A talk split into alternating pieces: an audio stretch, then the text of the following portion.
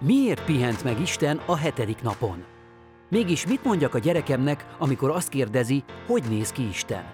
És buzogány, csillag vagy kakas van a református templomok tetején? Ezekre a kérdésekre válaszol a Hiszed vagy sem legfrissebb adásában Csűrös András református lelkipásztor. Tartsanak velünk! Miért pihent meg Isten a hetedik napon? Erre a megpihenésre emberi képet szeretnék használni. Nem azt jelenti, hogy Isten eldobta magától a munkát, és ahogy Frédi mondja, subidubi-dú, hanem azt jelenti, hogy amikor végzünk egy munkával, egy pillanatra hátradőlünk, és ránézünk az alkotásra. Ez a befejezésről szól, nem pedig az elfáradásról. Istennek nem volt szüksége a pihenésre, csak egyszerűen megpihent, mert befejezte a teremtői munkáját. Mondhatjuk azt is, hogy Isten a hetedik napon is egy nagyon fontos dolgot alkotott, a pihenést. Mit mondjak a gyerekemnek, amikor azt kérdezi, hogy néz ki Isten? Azt mondanám a gyerekeknek, hogy Isten úgy néz ki, mint a szél. Vagy azt, hogy sehogy, mert megfoghatatlan. Isten megfoghatatlan, mégis megérint. Isten láthatatlan, de a tettei láthatóak az életünkben. Talán nincsen lába, de látjuk az ő lábnyomát, érezzük az ő érintését, az ő kezeinek áldott munkáját.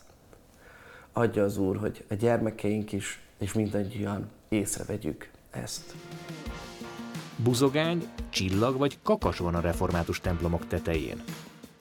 Lehetne a református templomon buzogány is, hiszen mi olyan nyakas kurucok ellenállók vagyunk, hogy simán odacsapunk, de nem buzogány van a templomainkon, hanem általában csillag. A csillag sok mindent jelent. Elsősorban Betlehemre utal. Amikor megáll, megáll a csillag, és azt jelképezi a napkeleti bölcseknek, itt van a megváltó. Így jövünk a templomba, tudjuk, itt van Jézus Krisztus. Van olyan református templom, aminek a tetején kakas van. Ez nem szélkakas, ez nem forog, hanem Péterre utal, aki mikor megtagadja Jézust, akkor háromszor, akkor utána megszólal a kakas. Ez tehát figyelmeztető jel. Jézus Krisztus ránk néz. Jézus Krisztus üzen. Ne tagad meg a benne lévő hitet. Ne szégyenülj meg.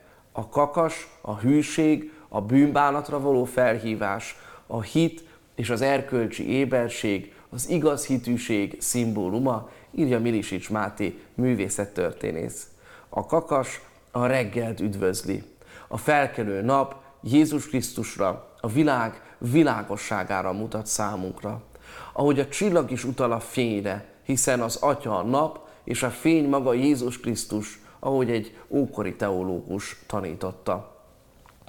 Ezek a jelképek egyben meg is különböztették a református templomokat a többiektől, de a legfontosabb üzenete az, ami miatt a betlehemi jászol felett is megállt a csillag, aki ide betér, az élő Jézus Krisztussal fog találkozni.